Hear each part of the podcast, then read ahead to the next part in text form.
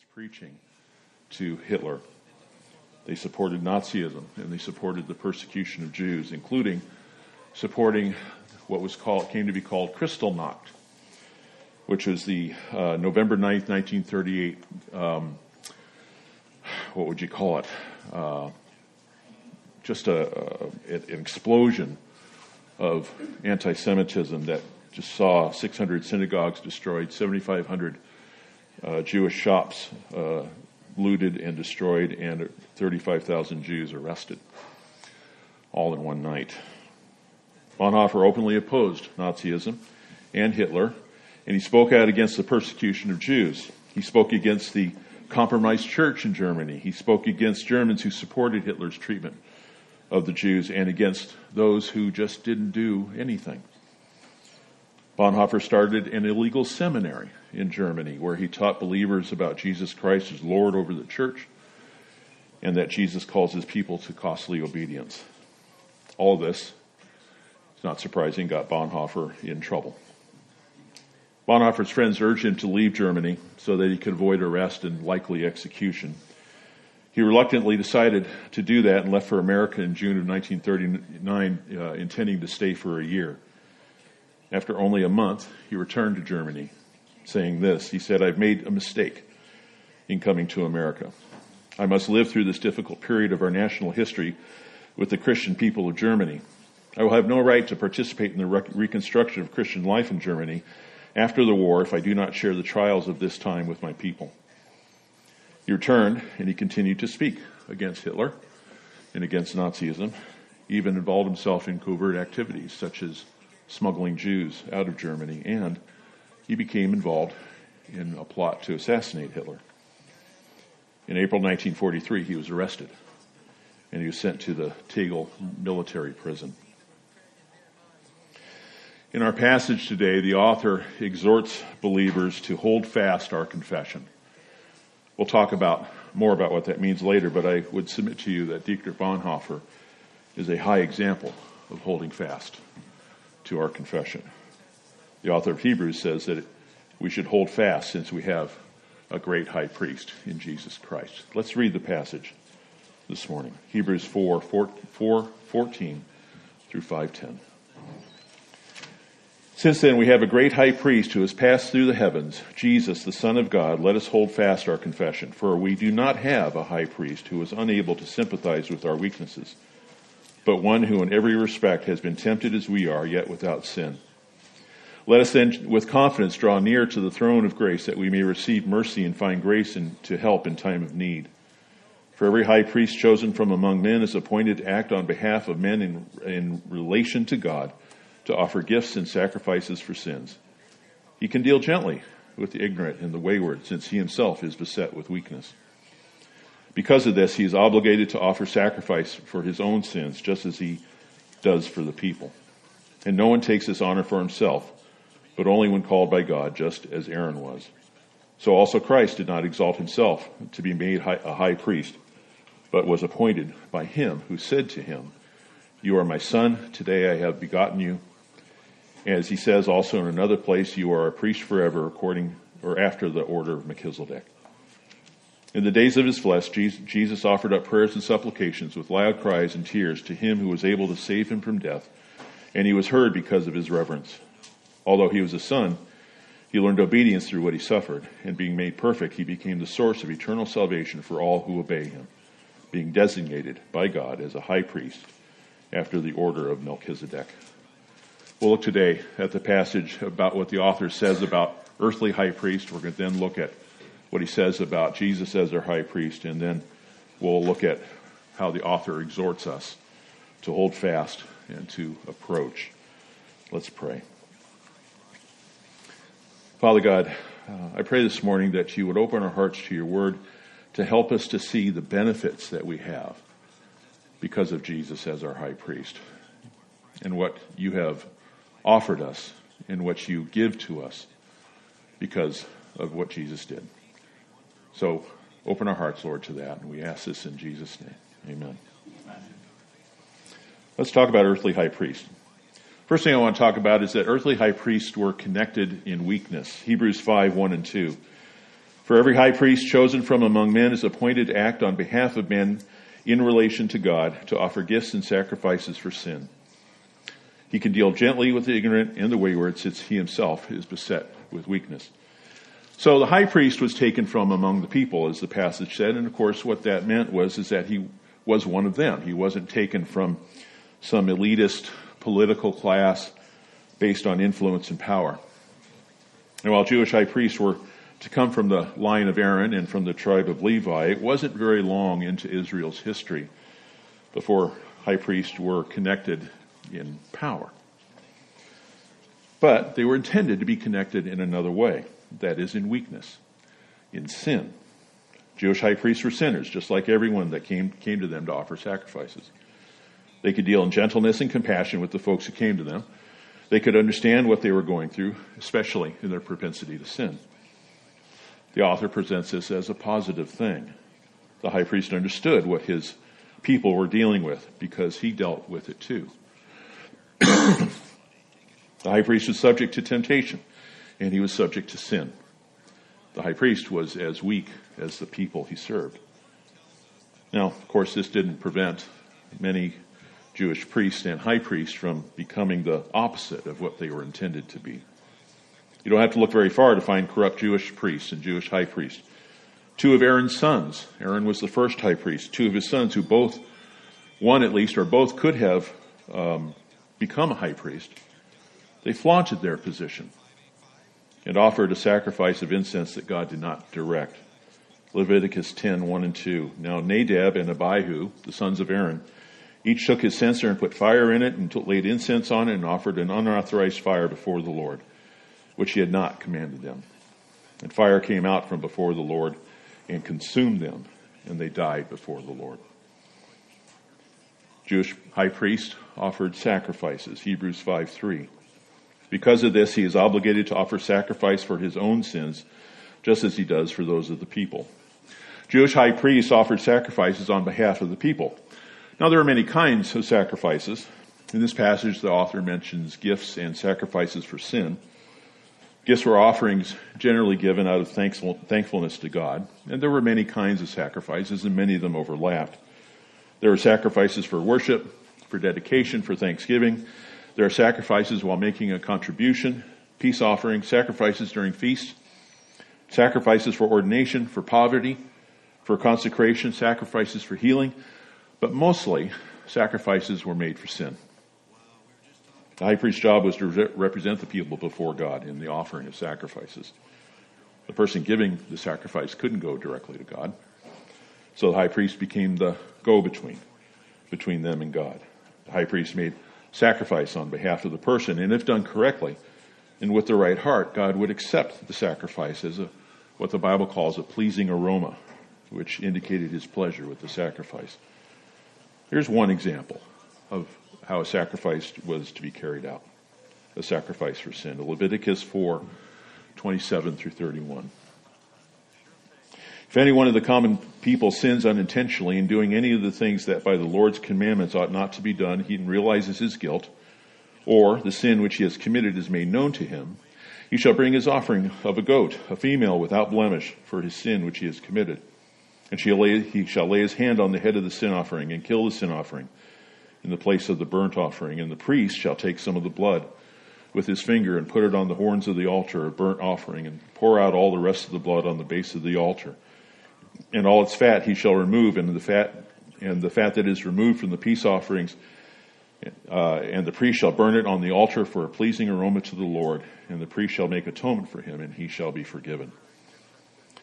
While the high priest was offering sacrifices for people, he had to make them for himself as well. Because while the high priest could understand people when they are tempted and when they sin, he was also a sinner. And so he had to make sacrifices for his own sin. When we think about that, we should immediately see a problem with the sacrificial system. The high priest, a sinner, offering sacrifices for sinners. That cannot be enough. And as the author reminds us later, referring to the Day of Atonement in Hebrews 10 1 through 4, for since the law has, has but a shadow of the good things to come instead of the true form of these realities, it can never, by the same sacrifices that are continually offered every year make perfect those who draw near. Otherwise, they would not have ceased to be offered, since the worshippers, having once been cleansed, would no longer have any consciousness of sin. But in these sacrifices, there is a reminder of sins every year.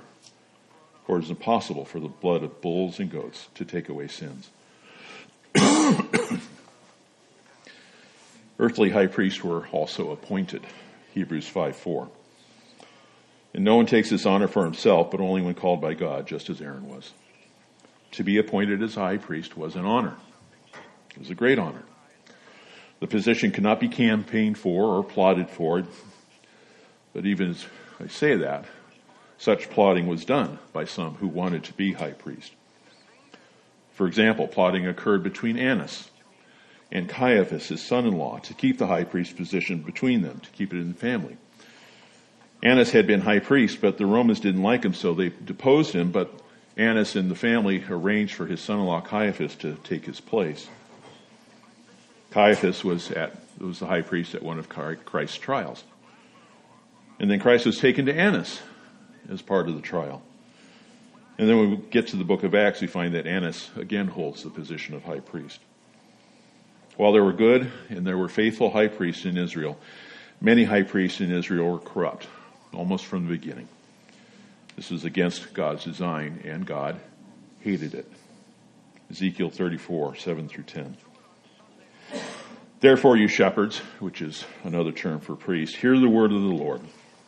As I live, declares the Lord God, surely my sheep have become prey, and my sheep have become food for all the wild beasts, since there was no shepherd. And because my shepherds have not searched for my sheep, but the shepherd have fed themselves and not fed my sheep. Therefore, you shepherds, hear the word of the Lord. Thus says the Lord God, Behold, I'm against the shepherds, and I will require my sheep at their hand and put a stop to their, to the feet, their feeding of the sheep. No longer shall the shepherds feed themselves. I will rescue my sheep from their mouths, that they may not be food for them. High priests may have been, appoint, been appointed by God, but many high priests disdained that appointment and become corrupt, living a life that took advantage and oppressed the sheep. And then high priest came out of the order of Levi. Now the passage today doesn't mention this, but it is important to note that the priestly line in Israel came and was to come out of the tribe of Levi. The fact that Jewish high priests were Levites is important to the author's discussion. Further, the author is specific about it elsewhere, Hebrews 7:11. Now, if perfection had been attainable through the Levitical priesthood, priesthood, for under it the people received the law, what further need would there have been for another priest to rise after the order of Melchizedek, rather than the one named after the order of Aaron? Now, I should say here, from the author's perspective, Jewish high priests, or at least what the Jewish high priest should have been, is commended. I've spent some time talking about high priests who are corrupt, who did not do what they were supposed to do. But the author says that they had value.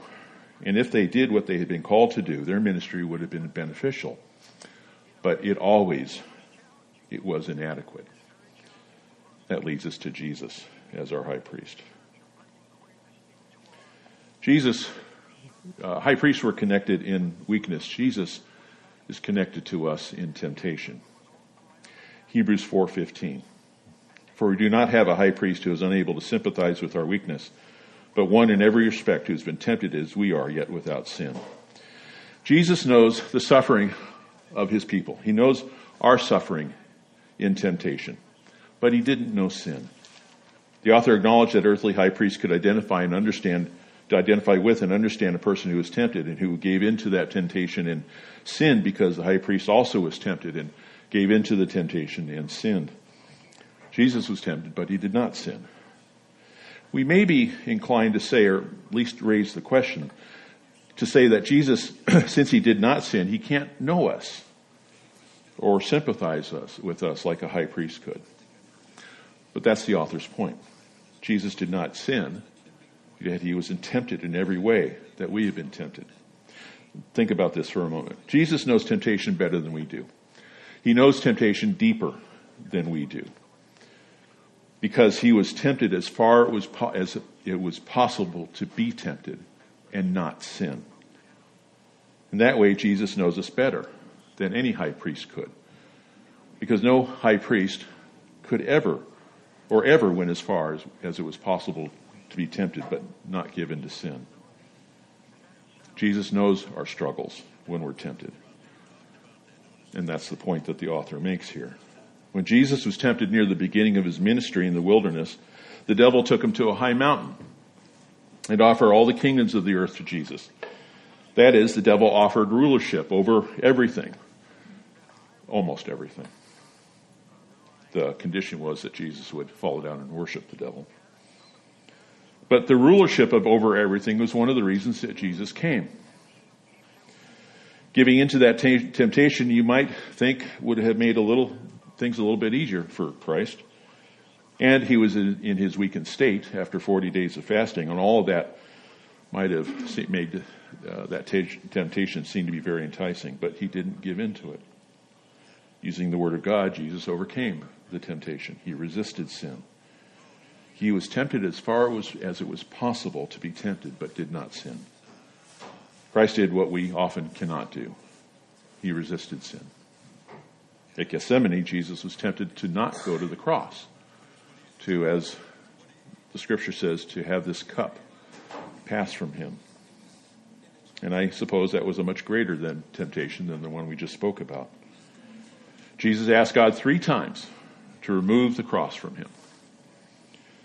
But Jesus submitted to God's plan and he resisted that temptation. I think it's safe to say that none of us have or ever will have faced or ever will face such a temptation, but Jesus did. And he prevailed. He was tempted as far as it was possible to be tempted, and he did not sin. He knows how bad our temptations can get. the word translated sympathize in this verse means to share with or to suffer with. The author uses that same word in Hebrews 10:34. It says for you had compassion or some translations will say for you shared in the sufferings with those in prison and you joyfully accepted the plundering of your property since you knew that you yourselves had a better possession and an abiding one. Earthly high priests were corrupted by their sin. And often, rather than sympathize with sinners, they sought to take advantage of them, to ignore them and to ignore their own sin, and only look to themselves, like Caiaphas.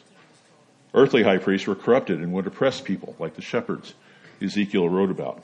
In Jesus' day, the corruption was so bad that uh, the high priest allowed merchants in, into the temple area during Passover to buy lambs so that people could buy lambs from them for the sacrifice because the lambs that the people brought weren't correct. They weren't good enough. They weren't acceptable.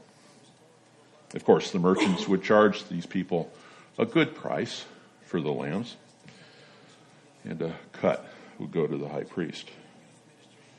Jesus shares our suffering in temptation. Jesus is not corrupted by sin, so he can fully understand and be with us when we suffer temptation. And in addition, he gives us resources to resist sin. We have the Holy Spirit dwelling within us, dwelling within each believer, and we can call on the Holy Spirit and on his power to help us resist sin. And other resources. For example, 1 Corinthians 10:13. No temptation has overtaken you that is not common to man. God is faithful he will not let you be tempted beyond what you beyond your ability, but with the temptation, he will also provide a way of escape that you may endure it. Do you ever realize that every time you're tempted, there's a way out? God provides it. And then Jesus, as our high priest, sacrificed himself. Hebrews 5, 7, and 8. In the days of his flesh, Jesus offered up prayers and supplications with loud cries and tears to him who was able to save him from death, and he was heard because of, of his reverence. Although he was a son, he learned obedience through what he suffered. Earthly high priests performed sacrifices for the people for their sins. Jesus sacrificed himself. It's as if Jesus put himself on the altar of sacrifice. In this passage, it, seems clear that it's referring to Jesus when he was in Gethsemane. He prayed, it says, with cries and tears to the one who could save him from death. But wait a minute. Jesus died. So what's the author talking about? God did save Christ from death, from the permanence of death by the resurrection. In fact, that same evening, Jesus prayed something similar before he prayed that the cup would pass from him. In John 17, 5, it says, And now, Father, glorify me in your own presence with the glory that I had with you before the world existed. Jesus was anticipating and trusting the Father to resurrect him so that he could join him again in the glory that he had before he came to earth. And then Jesus looked, looking forward to returning, or excuse me, and then Jesus prayed to trust the Father while on the cross. Luke 23, 46. Then Jesus, calling out with a loud voice, said, Father, into your hands I commit my spirit. And having said that, he breathed his last. Jesus trusted God to resurrect him while he was on the cross. Sacrifice, that sacrifice is no one that no earthly high priest could ever perform. The author then says that Jesus learned obedience by what he suffered. The author notes that Jesus prayed this while in the flesh, that is, in his humanity. Jesus was, while on earth, was always fully God and he was always fully human, but while he was suffering and while he was at Gethsemane, he prayed that prayer out of his humanity. And the author here is not saying that Jesus was somehow disobedient. But in his, in his humanity, Jesus learned to carry out everything the Father commanded him, including going to the cross. In his humanity, Jesus learned to follow God in everything. Martin Luther said that Christ sunk himself into our flesh. Christ became all that we are, and in doing that obeyed everything the Father called him to do, even death on a cross. We didn't read this verse, but in verse 9 it says that Jesus was perfected. Like the idea that Jesus learned obedience, Jesus was not somehow imperfect. Perfect here means to be complete or to have completed. In Hebrews 2.10, the author says the same thing, that God through Jesus' suffering made him perfect as the founder or the trailblazer of our salvation. The sense of the word there as here is that Jesus was qualified or made completely adequate by what he by what he did in his sufferings. By offering himself as a sacrifice, the once for all perfect sacrifice, Jesus obeyed the Father and by that obedience completed the task perfectly. Jesus, as our high priest, offered the sacrifice of himself to not just deal with our sins for a time, but to deal with them absolutely and permanently, so that no other sacrifice would ever be necessary. Unlike the sacrifice of the high priest, it never has to be repeated. Christ's sacrifice was once for all. And then, like high priest, Jesus was appointed. Hebrews 5 5. So also Christ did not exalt himself to be made a high priest, but was appointed by him who said to him, You are my son. Today I have begotten you. Earthly high priests were appointed by God, so was Jesus. However, the appointment of Christ as high priest is of a different quality. The author reminds us in this verse of Psalm 2:7, which he first quoted in Hebrews 1:5 to show that Jesus was greater than angels. And I thought it might be worth looking at the Greek translation of Psalm 2, 1 through 7. Don't worry, it's not going to come up in Greek letters. It'll be English. But this is the, the Bible that the author would have used. So let's read that. Psalm 2, 1 through 7. Why were the nations unruly and the people meditated on and people meditated on vain things. The kings of the earth are present and the rulers are gathered together against the Lord and against his anointed one. They say, let us break their bonds and let us throw their, your yoke off of us. The one dwelling in the heavens will laugh at them and the Lord will mock them. At that time he will speak against him in his wrath and in his anger he will bring trouble on them. But I was appointed by him in Mount Zion at his holy place announcing the ordinance of the Lord. The Lord said to me, You are my son. Today I have fathered you. This psalm, certainly a messianic psalm, is that the nations of the earth have gathered together. The kings have decided in vain that they're going to rebel against God. They gather against God and against his anointed one. Anointed one here is understood as one who is anointed as king, like David was anointed as king of Israel all these vain plans of these earth's kings, the Lord laughs at and he mocks them. And he speaks to them in his wrath and he promises them destruction.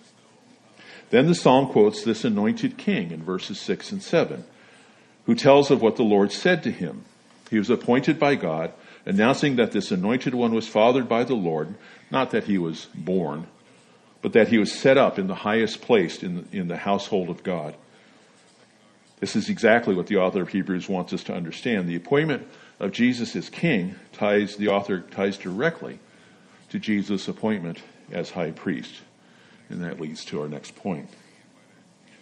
Jesus was a high priest in the order of Melchizedek. Hebrews 5 6 and Hebrews 5 10. As he says also in another place, you are a priest forever after the order of Melchizedek. And then in Hebrews 5:10, being designated by God a high priest after the order of Melchizedek.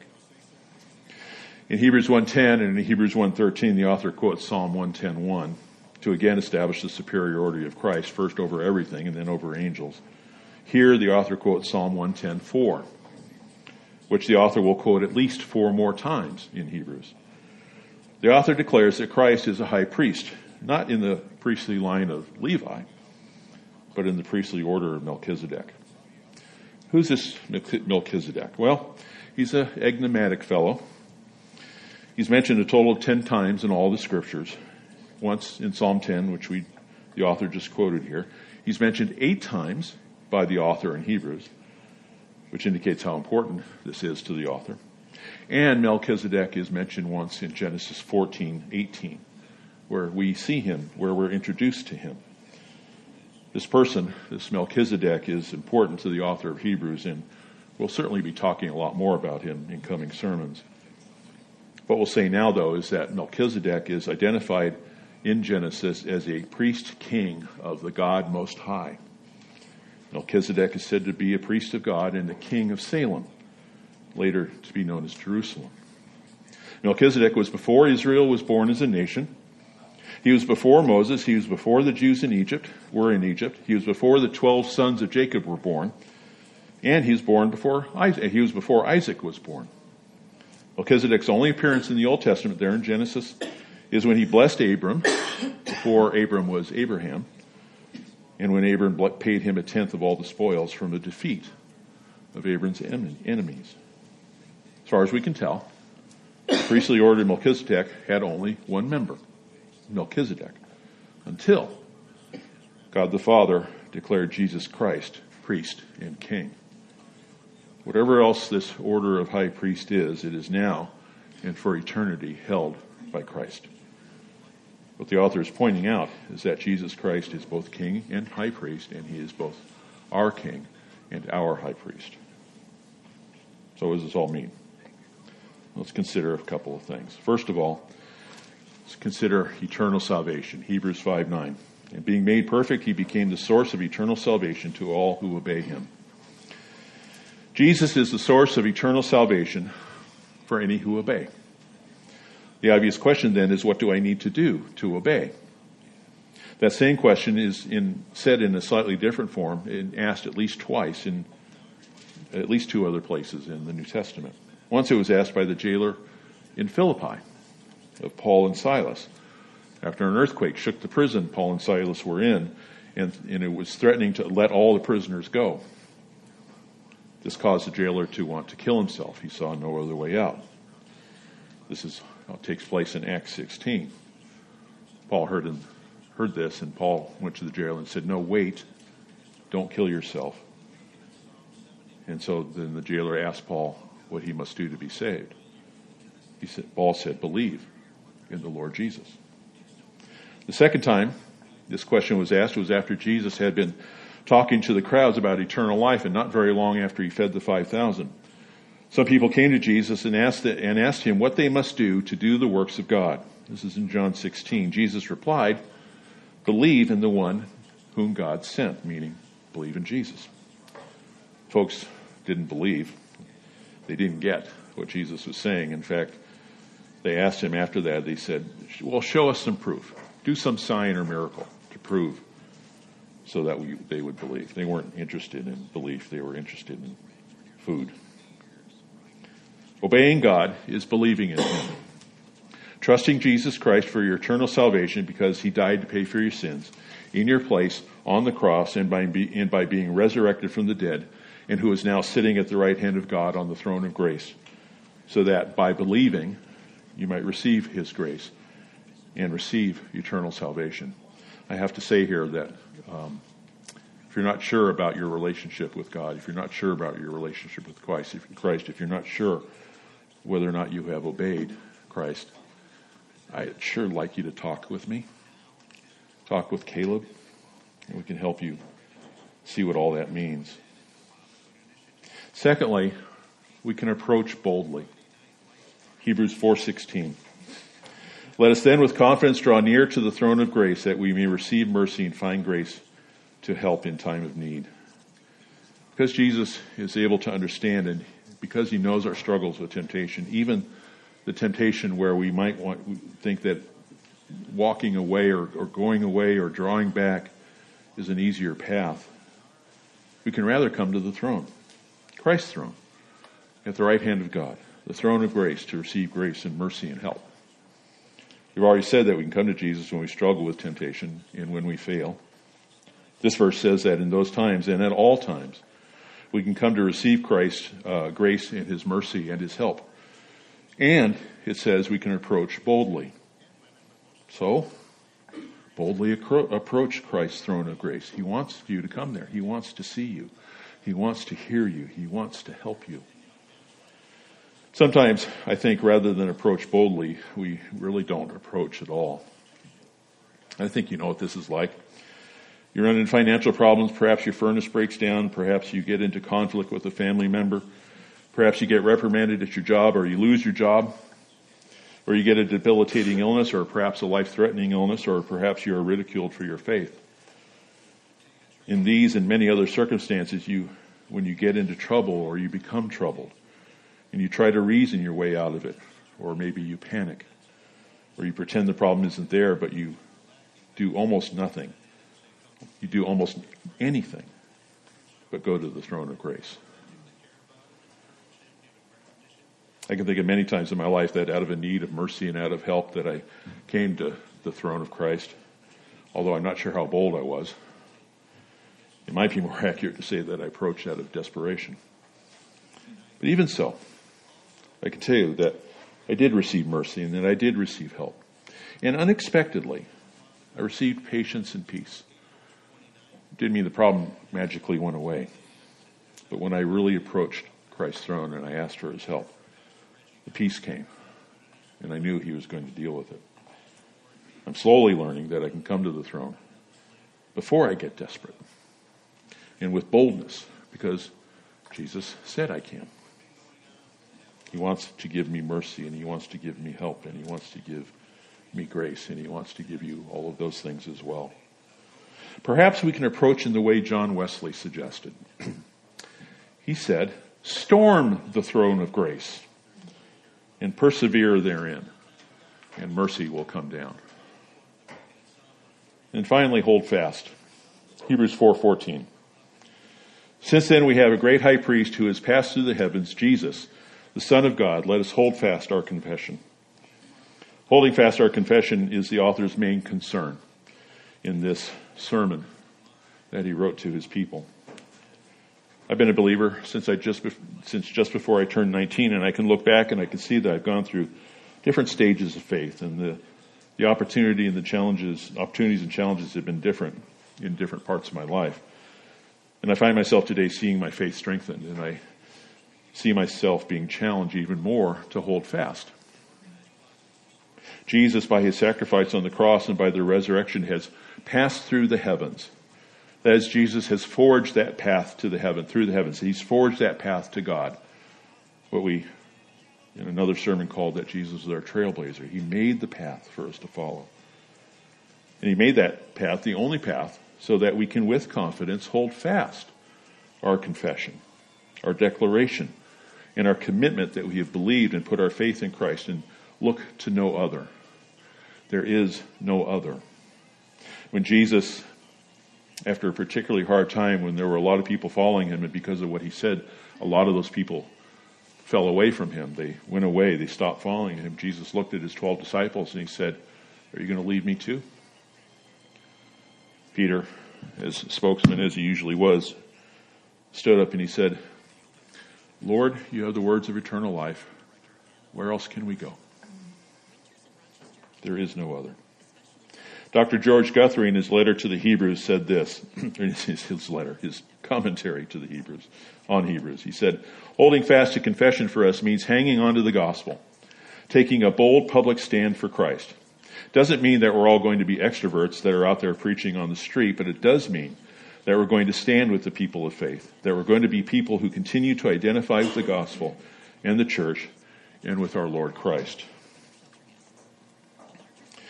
Dietrich Bonhoeffer, while he was in prison, continued to hold fast his confession. And he spent his time there, I'm sure, in prayer, but he spent most of his time there ministering to other prisoners and to guards. He was so well liked that guards would pay one another to trade shifts so they could spend time with Dietrich. In February 1945, Bonhoeffer was transferred to the Buchenwald concentration camp. That's Buchenwald. And on April 3rd, he and some others were sent to the Flossenburg extermination camp to be hanged. All the way up to the very evening before he was to be executed, Bonhoeffer was ministering to guards and to prisoners. The doctor who was required to witness the hangings said this about Bonhoeffer. I was most deeply moved by the way this lovable man prayed. So devout and so certain that God heard his prayer. At the place of execution, he again said a short prayer and then climbed the steps to the gallows, brave and composed. In the almost 50 years that I worked as a doctor, I have hardly ever seen a man die so entirely submissive to the will of God. In his book, The Cost of Discipleship, Bonhoeffer wrote this. He said, The messengers of Jesus will be hated till the end of time. They'll be blamed for all the division which rends cities and homes. Jesus and his disciples will be condemned on all sides for undermining, undermining family life and for leading the nation astray. They will be called crazy fanatics and disturbers of the peace. Sound familiar? The disciples will be sorely tempted to desert their Lord, but the end is also near, and they must hold on and persevere until it comes. The Apostle John, in that vein, wrote in Revelation about believers, about those who have persevered. In Revelation 12, 10 and 11, he says, And I heard a loud voice in, hev- in heaven. Now, the salvation and the power and the kingdom of our God and the authority of his Christ have come, for the accuser of our brothers has been thrown down, who, accuses them day and night before our God. And they have conquered him by the blood of the Lamb and by the word of their testimony, for they loved not their lives even until death. They conquered by the blood of the Lamb, that is, they believed in Jesus and they believed in the sacrifice that he offered for themselves. And they conquered by the word of their testimony. They simply said, I'm a follower of Christ. Would you like to be a follower of Christ too? And they conquered because they loved not their lives even to death. They counted Christ and they counted the gospel as more important than even their own lives. They were holding fast. Let's pray. Father God, may we be people who hold fast. Jesus, you are on the throne. You are on the throne as our king and you're on the throne as our high priest. And because you've done that, because you are there, because you died for us, because you suffered for us and because you were resurrected, you are there and you are, it's like you're holding your hands out, calling us to come to the throne when we need grace and when we need mercy and when we need help. And we need grace and mercy and help a whole lot. May we be those who hold fast to our confession. May we be those, Lord, who come to your throne. Thank you for being our high priest. In Jesus' name.